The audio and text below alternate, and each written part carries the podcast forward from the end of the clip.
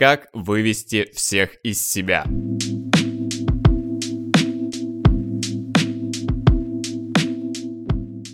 Всем привет! Это второй выпуск подкаста «Как вывести всех из себя». И перед началом я должен внести небольшую ремарку. Дело вот в чем. Выпуск записывался при хорошем оборудовании, но оригинальный файл утерялся, и осталась запись с телефонного диктофона. Но несмотря на это, разговор состоялся, и в нем есть очень много важных моментов, которые мне бы хотелось донести до вас. Еще раз приношу свои извинения за само качество. Давайте продолжим. Сегодня у нас в гостях психолог, преподаватель Новосибирского колледжа имени Макаренко, Татьяна Сергеевна Фомина. Да, всем здравствуйте. Очень рада всех сегодня присутствовать в нашей студии. Тема интересная заявлена. Ну что ж, поговорим. Перед началом, Татьяна Сергеевна, я тут посмотрел на сайте некоторые квалификации ваши, я их сейчас озвучу, вы скажете, если что дополнить. Значит, преподаватель дошкольной педагогики, психологии, преподаватель психологии, психолог. Можно ли что-то дополнить? Нет, в принципе, достаточно. Да, действительно, я закончила институт по этой специальности, дошкольная педагогика и психология, и работаю в педколледже имени Макаренко преподавателем психологии. Некоторое время я занимала должность психолога в начальной школе, поэтому опыт работы с детьми тоже есть. Я думаю, многие понимают, что такое комплексы, но некоторые моменты стоит э, прояснить. С точки зрения детской психологии, что такое комплекс? Комплекс зарождается у ребенка вследствие его развития и вообще жизни, так с самых ранних лет. То есть это жизнь его в семье. Комплексы, которые ребенок потом тянет на протяжении всей своей жизни, но формируются они, еще раз повторяю, в раннем детстве. Комплексы он переживает это внутреннее состояние ребенка, с которыми он справиться не может уже во взрослой жизни. Но комплексы у нас кто формирует? Конечно, это семья и отношения в семье. Комплексы формируются с самого раннего возраста. Это кризисные периоды 1 год, 3 год и 7 лет. Самые опасные комплексы, когда могут сформироваться, это, конечно, 3 года, когда ребенок заявляет о себе как о личности, призывает, чтобы его мнением считались, учитывались в общении, и 7 лет, когда формируются вот эти комплексы, связанные сейчас, в частности с внешностью, связанные а, с поведением, к отношению к другим людям. Это такая сложная составляющая, которая вот гнетет ребенка изнутри.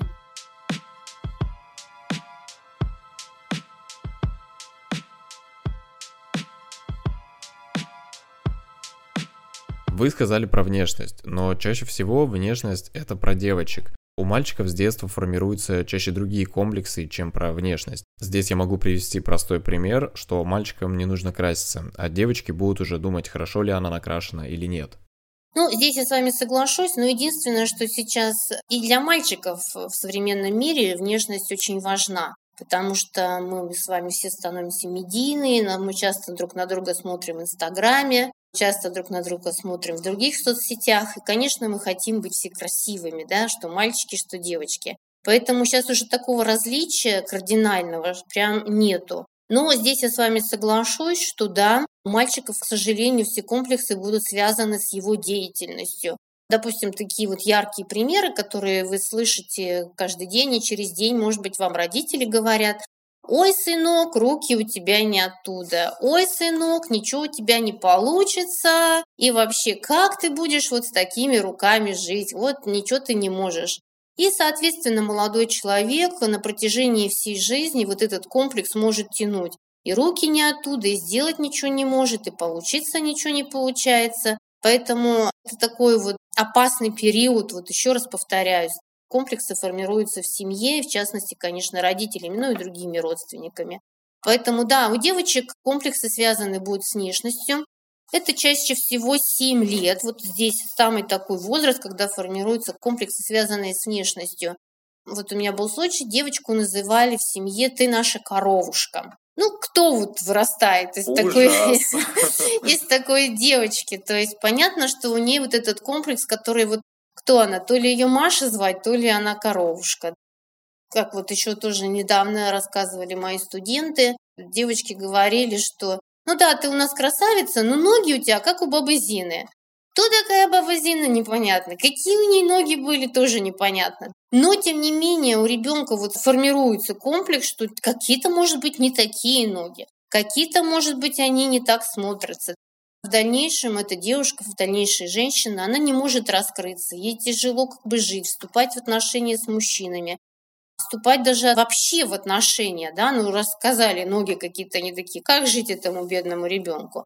Поэтому, конечно, здесь со стороны родителей надо быть очень внимательными, очень внимательными к тем словам, которые они произносят и как они характеризуют своих детей. И здесь не важно, мальчики или девочки, все мы растем в социуме, и все мы выходим в социум. Поэтому сейчас важно и для мальчиков, и для девочек, и внешность, и какие-то другие характеристики.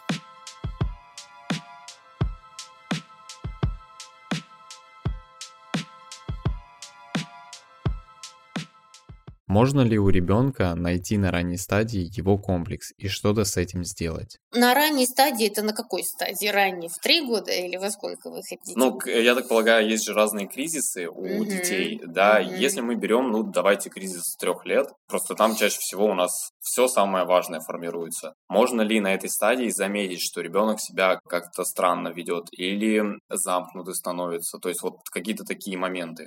Нет, конечно. Понимаете, никто же не будет сидеть и смотреть на ребенка. Ой, какой-то он странный. Так не бывает. Даже чисто внешне может быть незаметно, что у ребенка комплексы, и вы это не видите или, может быть, не хотите видеть. Но сам ребенок ощущает внутри вот эти вот какое-то свое несовершенство. И чаще всего это перейдет, конечно, в более старший возраст. Здесь он не будет вам говорить, ой, ты у меня сформировала комплексы. В три года вообще еще про это вам ничего не скажет. И даже в семь он не скажет. Но внутреннее состояние, когда вы его там обозвали случайно там или не случайно, назвали его как-то, оно останется. И вот, к сожалению, вот это внутреннее состояние обиды, чувства, чувство вот это вот критики, которая не обоснована, вот это будет тянуться уже во взрослой жизни. Подросток или взрослый человек как-то себя ведет, да, вот, допустим, дела у него не получаются, это сделал, не получилось, это сделал, не получилось. А почему? А потому что сказали руки не оттуда, или потому что, сынок, у тебя никогда ничего не получится. И даже смотрите, если ему говорят, что у тебя все хорошо, ты молодец, вот все равно у него внутреннее ощущение будет звучать, что отец сказал, что руки не оттуда и что у тебя чего-то не получится. Поэтому здесь, конечно, вот взрослый человек, он даже вот ну, как бы на таком уровне понимает, что что-то не так происходит, но до конца он не может принять, что это вот то, что сформировалось еще в детстве. Конечно, если человек уже осознанно подходит к своей проблеме, да, вот он видит, что никак не складывается жизнь, тогда обращаются к психологам, психотерапевтам и стараются справиться с этой проблемой уже, так скажем, а, путем разбирательства со своей личностью и вообще со своими проблемами уже со специалистами. В общем, все серьезно. Ну, да, оно а, серьезно становится тогда, когда человек понимает, что что-то не получается в жизни.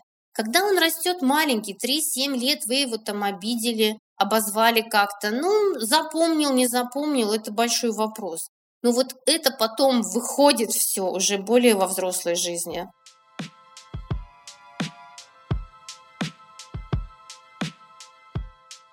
Правду же говорят, что растить ребенка, воспитывать его и не дать какую-то травму, ну, то есть, чтобы ребенок не получил травму, это невозможно. То есть, даже если вы делаете все идеально, хотя, опять же, к вопросу, как это идеально, правда ли, что у ребенка может зародиться детская травма?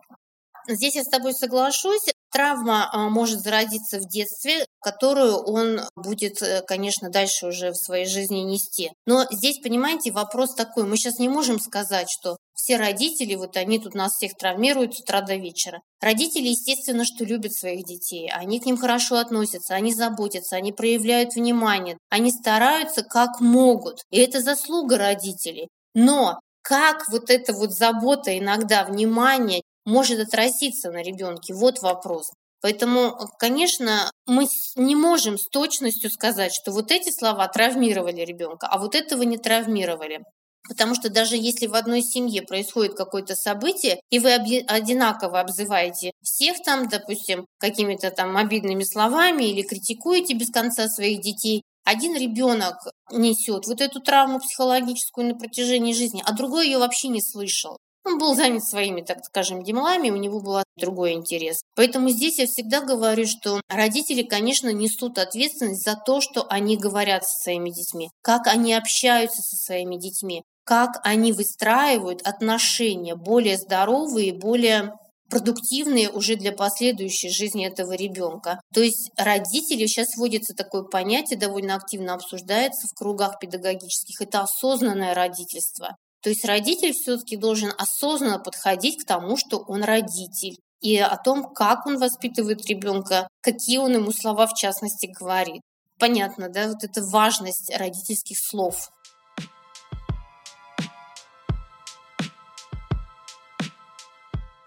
Если мы тогда от детей сейчас перейдем к родителям. Формируются ли у родителей комплексы, когда рождается ребенок? И какие они могут быть часто встречаемые? У родителей комплексы формируются. Но э, дело в том, что родители тоже чьи-то дети. Да, да, само собой. Я имею в виду, да, что если и... у них есть травма, да, может ли она зародиться, когда, ну вот, э, новое чадо появилось, да, ребенок, и как бы понятно, что это новая обязанность, родитель должен э, заботиться о своем ребенке, и дальше уже, получается, думать о том, как его воспитывать и что с ним делать дальше. Родители – это тоже чьи-то дети, они тоже несут вот эту вот э, комплексы, которые им передали, скажем, их родители, да. То, что у них какие комплексы формируются по поводу рождения детей, ну там больше сказать не комплексы, а у них формируются более переживания, да, чувство тревожности и ответственности за то, что у них есть ребенок, и теперь им нести за это ответственность. Ну, прям уж такие комплексы, что родился ребенок, ну, я, если честно, не встречала такого, может быть, и есть, ничего не могу сказать.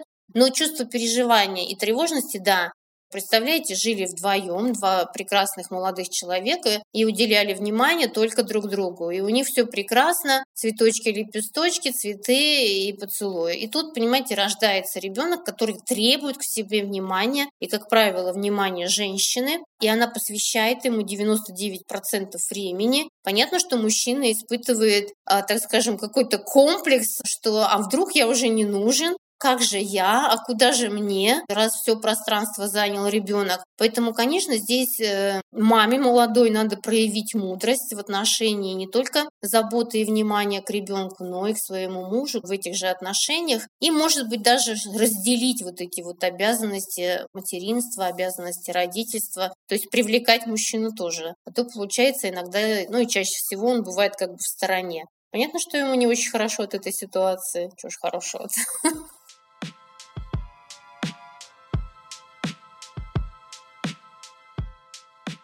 Но жена не должна, скажем так, перекладывать всю любовь только на ребенка и забывать о муже уже в этот момент. В любом случае, ребенок вырастет и дальше придется как-то жить. Ну, если, правда, развода не будет.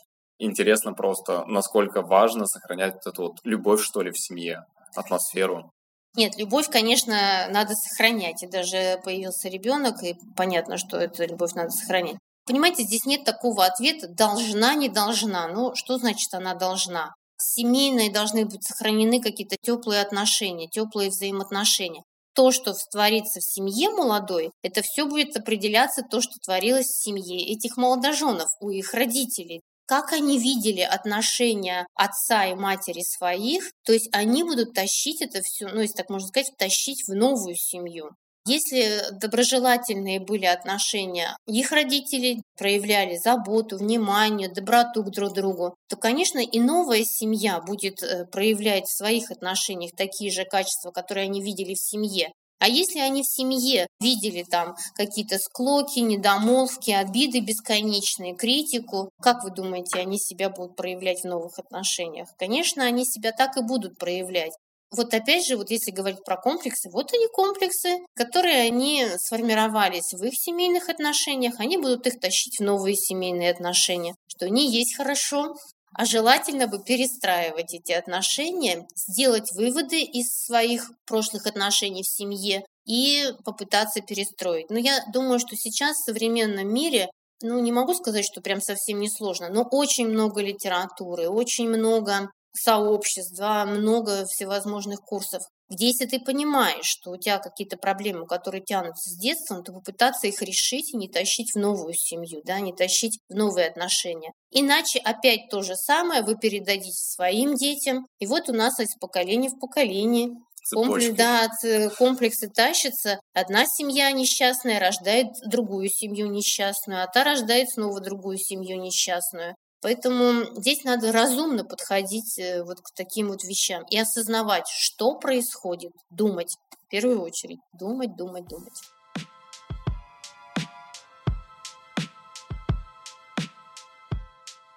Давайте остановимся и поговорим о некоторых разновидностях комплекса. А, например, есть один из таких комплексов, называется «Алиса в стране чудес». Он относится к женщинам, которые мечтают постоянно о принце на белом коне, шикарном доме на лазурном побережье или о многих других чудесах, которые, к сожалению, вряд ли, наверное, смогут сбыться, потому что все мы живем в настоящем мире, можно ли с ним вообще что-то делать. Вот можем ли мы об этом сейчас поговорить? Такая проблема. Смотрите, тут можно назвать, конечно, комплекс, но вот у меня была знакомая, ей сейчас лет 47, наверное, или 48. Она не вышла замуж, она очень хотела замуж, но, к сожалению, она встречала мужчину и говорила, ой, нет, я за этого замуж не пойду, у него короткие брюки. Хотя и мама говорила, ну купи ему длинные брюки. Нет, нет, нет, все, у него короткие брюки, нет. А следующий был мужчина, который тоже не соответствовал ее требованиям был он ростом, как она, то есть вообще не подходил ей ни по каким категориям. Кстати, замуж она не вышла, так она и осталась. Сейчас, я насколько знаю, она купила себе кота и прекрасно, грустно и печально там живут они с котом. Кот ей подошел. Здесь проблема – это женщины, это девушки, которые не то, что они перебирают, ищут принца. Да, у них есть какая-то картинка, сложенная о мужчине. Вот принца хочу там на белом коне и все остальное прочее это женщины, которые боятся отношений. Вот ключевое слово, они боятся отношений. Они не хотят их выстраивать. И потому что даже если мы представим ей 33 принца, выставим в ряд, они все равно все будут не те. То есть это вот комплекс такой страха отношений. Отношения, которые она не смогла выстроить в детстве, скорее всего, либо с родителем. Кстати, может быть и с матерью, неважно с кем. Вообще не смогла выстроить отношения со взрослыми людьми. И вот эта проблема переносится уже в ее взрослую жизнь. И у нее страх этих отношений. Не-не-не, короткие брюки, не того роста, не того веса и так далее. Потому что выстраивая отношения – это труд. А человек, эта девушка в частности, она не умеет трудиться, ее не научили в детстве трудиться. И вообще как-то, ну я же принцесса, зачем мне трудиться? Я же и так красавица, пусть он тут вокруг меня побегает.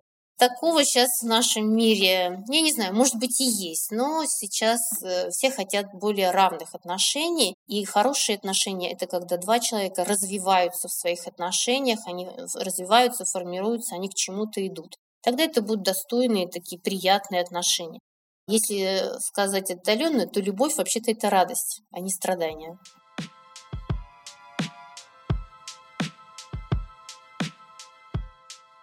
Ну да, но опять же, кто-то это может понимать, кто-то это понимает, но психология уже у человека сформирована так, что он все равно идет по э, тому стечению обстоятельств или по тем ситуациям и проигрывает их заново. Опять же, по сценарию страдания, нежели по счастью, радости. С этим нужно работать, как я могу понимать.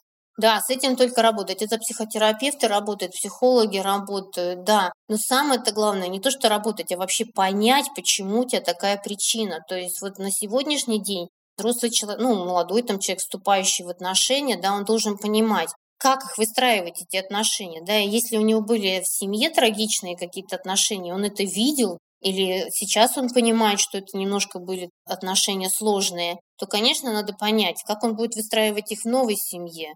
Понятно, что сейчас у нас с вами гаджеты, которые разрешают нам красиво жить. Конечно, когда он общается с девушкой, там посылал всяких цветочков, закрыл, все прекрасно. А когда начинается уже отношения в семье, то это другая история. Здесь надо находить отношения в семье, договариваться, общаться, выстраивать коммуникацию. А это уже сложно.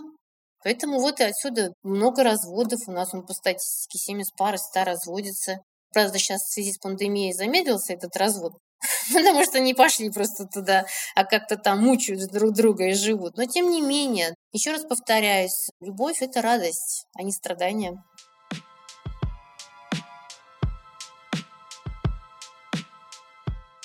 Сторону женскую мы обсудили. Что насчет мужчин? Например, у мужчин есть эдипов комплекс. Напомню нашим слушателям, что Эдипов комплекс относится к мужчинам, мальчикам, которые в детстве влюбились в свою маму, и они не признают, скажем так, другой женский пол или других девочек. Они хотят жениться на своей маме и жить с ней долго и счастливо. Как с этим комплексом можно бороться? Можно ли с ним вообще бороться и что с ним делать? Нет, давайте не будем наших слушателей немножко путать. Это немножко не про то. Нельзя сказать, что влюблен там или хочет и так далее. Вот это 4-5 лет. Любой мальчик, когда у него спросить, кого ты любишь больше всех или кто самая красивая, понятно, он скажет, что мама. И это совершенно нормально. В этом возрасте для мальчика мама самый главный человек. И поэтому здесь они борются, так скажем, за внимание мамы с папой. И вот отсюда, но это не то, что будет комплекс формироваться, это мальчик переживает этот комплекс. Но если он его переживает грамотно и понятно, то он будет принимать во время этого своего развития сторону папы. То есть здесь задача папы рассказать, как относиться к женщине с заботой, с вниманием, с любовью, да, с теплотой какой-то. Ребенок, видя вот это отношение мужчины к, к женщине, он начинает вставать на сторону мужчины и принимать вот эту мужскую позицию. А задача папы проявлять к маме вот эту любовь, заботу, внимание, это как своей женщине. А у мальчика будет формироваться состояние, что у меня будет своя женщина, так скажем, во взрослой жизни, к которой я буду также относиться заботливо, внимательно, с добротой, с теплой, как папа. Это не формирование комплекса, просто каждый мальчик переживает вот этот Эдипов комплекс любви к матери. Но это совершенно нормально. Самое главное, как он из него выйдет. Но как он из него выйдет, это должен показать отец. То есть ребенок просто переносит какие-то архетипы. Имеется в виду, что вот характер родителей он перенес на себя, и таким образом он показывает это уже в мире, ну, в своей жизни своей жене, своим там детям и тому подобное. Да, ну можно так в принципе сказать, да, конечно. Как он видел, как проявляет э, свое отношение его отец как мужчина к женщине, так и в дальнейшем он будет проявлять такое же отношение к своей женщине уже в более взрослой жизни.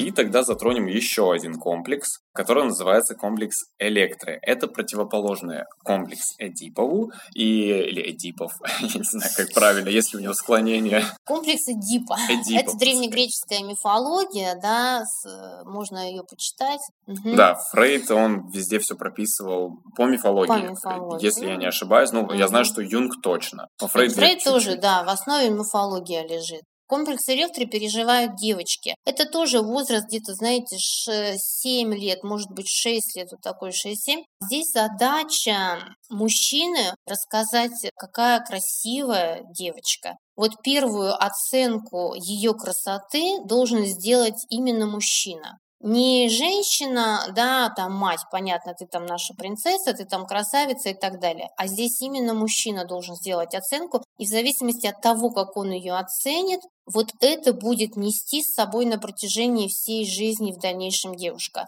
То есть, понятно, если он будет говорить, да, там, все у тебя красиво, руки, ноги на месте, да, ну, если так примитивно, там, красавица и умница, и она будет уверена уже, что она действительно такая, да, и ей проще будет выстраивать отношения с мужчинами. Если же отца, допустим, нет в семье, или он там ведет себя вот как-то не очень пристойно, обзывает девочку, обзывает какими-то там непристойными словами, не дай бог еще поднимает на нее руку, то есть вот это, конечно, а, у ней будет складываться впечатление, ну не то что впечатление, она будет этого ждать от мужчины. И она будет выбирать э, в жизни вот именно такого мужчину, какого-то агрессивного. И вот эти комплексы с ней останутся. Я недостойна любви, основное. Тяжело такой, конечно, женщине в дальнейшем жить. Еще раз повторяюсь, первую оценку красоты женщины должен сделать отец. Если его нет, то пусть это будет брат, дедушка, но именно мужчина. Такой брутальный, достойный мужчина, достойную оценку.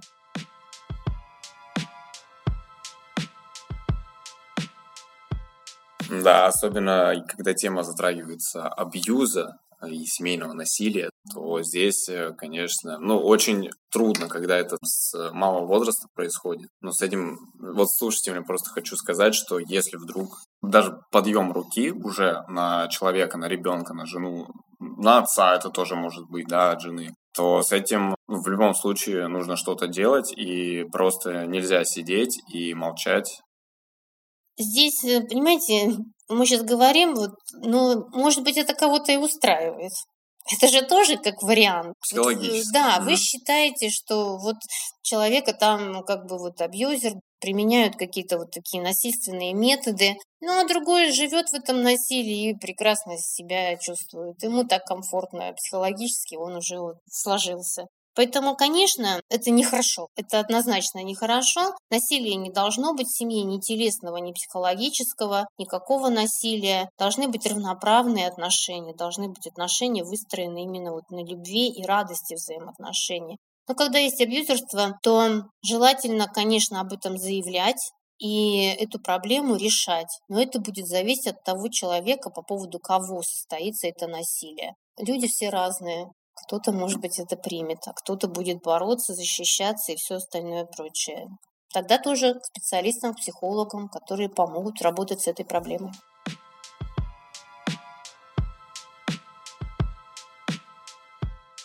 Да, но опять же, есть абьюз, который, ну, скажем так, не переходит на какие-то очень сильно насильственные действия, а есть, которые уже чересчур. Но, опять же, можно ли назвать, например, это любовью, если вот э, условно человек говорит, ну, бьет, значит, любит, все нормально. Меня это устраивает, мне здесь комфортно в этой ситуации. В любом случае, какой бы человек ни был, я его люблю. Это можно ли вообще отнести к э, любви, или это уже какое-то немножечко другое понятие, которое вот вообще относится к, к чему-то вот недосягаемому, скажем?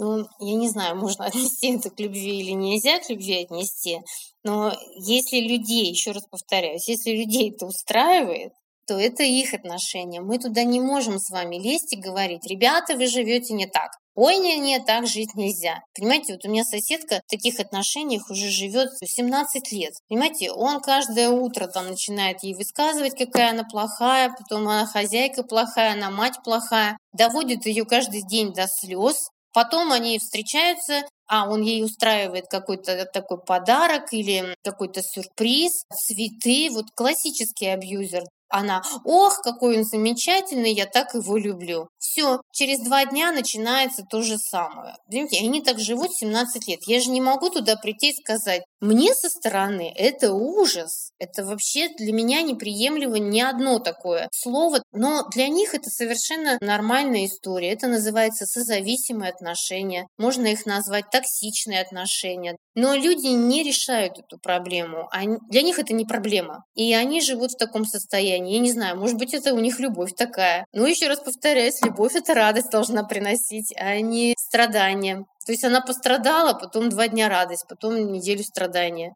Может быть, можете назвать это любовью. Организм приспособился, психика тоже приспособилась к таким условиям, поэтому это считается нормой. Вот сейчас вот попробуй лишите их этих отношений. Они скажут, не, нам там хорошо, нам там комфортно. Поэтому... А там же ломка начнется. Да, просто. поэтому лучше в такие отношения как бы вот э, не вступать. Смотрим и мило улыбаемся. Что еще можно сказать? Такая у них любовь. Как говорится, уберите руки от наших семей. Ну, да. да.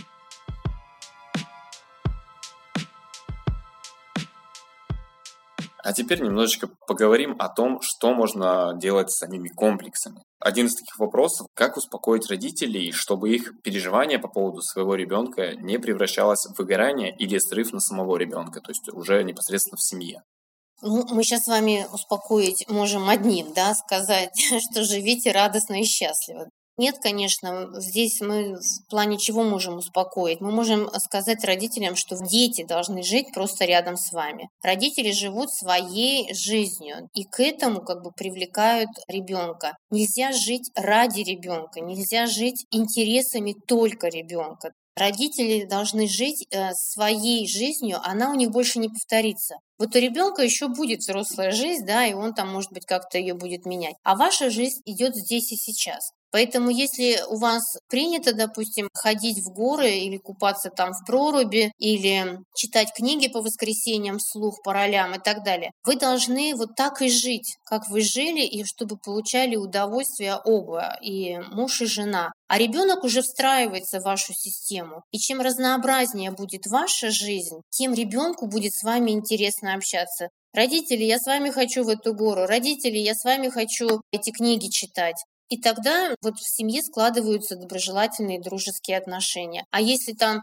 Мать говорит, вот, я на тебя жизнь положила, а ты такой неблагодарный и все остальное прочее. Ну, извините, это вообще другая история. Не надо класть ни на кого жизнь, не надо угождать и жить только ради ребенка. Живите своей жизнью, ребенок должен жить рядом с вами, и тогда он вам скажет спасибо. А ожидание, что он вам скажет спасибо за то, что вы положили на него жизнь, он вам скажет, я просил тебя это делать. Нет, ну все, какие ко мне вопросы?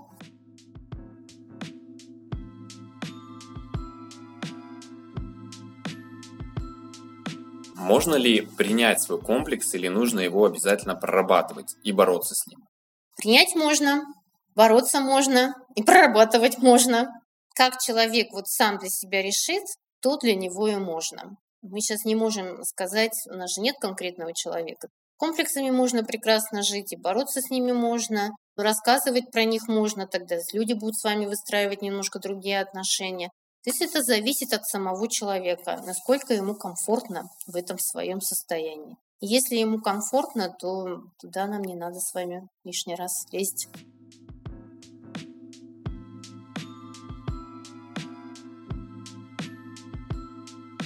Нужно ли проговаривать окружающим или, например, своим близким о своем комплексе? Ну, я даже не представляю, как это вы будете проговаривать о своем комплексе. Может быть, и можно, и нужно. Если вас будут вообще слушать, вот еще вопрос, да, будут ли вас слушать по поводу ваших комплексов, скажут, уйди-ка ты комплексы решай в другом месте.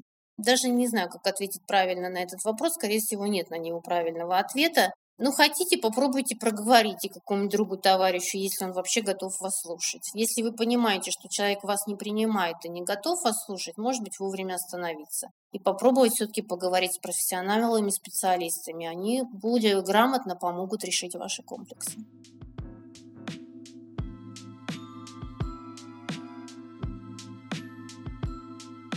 Татьяна Сергеевна, раз мы здесь с вами собрались, хотелось бы узнать, были ли у вас какие-то комплексы, есть ли они сейчас, и если они были, как вы с ними боролись, прорабатывали? Комплексы, наверное, были, но мы сейчас с вами не будем про них говорить.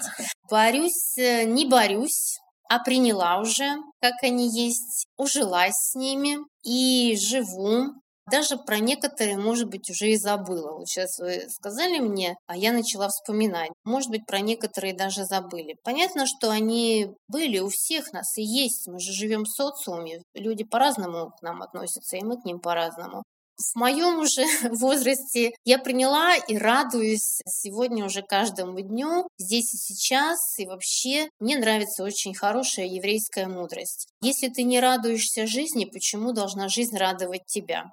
Отличная поговорка, да. Будем радоваться этой жизни, и тогда жизнь ответит нам той же радостью. И это самое главное. Получать удовольствие с сегодняшнего дня. Посмотрите сегодня, какая прекрасная погода. Мы с вами живы, здоровы, можем пообщаться. И получить, кстати, от этого удовольствия, от сегодняшнего дня общения. И на этой прекрасной ноте мы и завершаем наш подкаст. Спасибо всем слушателям. Это был подкаст «Как вывести всех из себя». Всего хорошего. До свидания.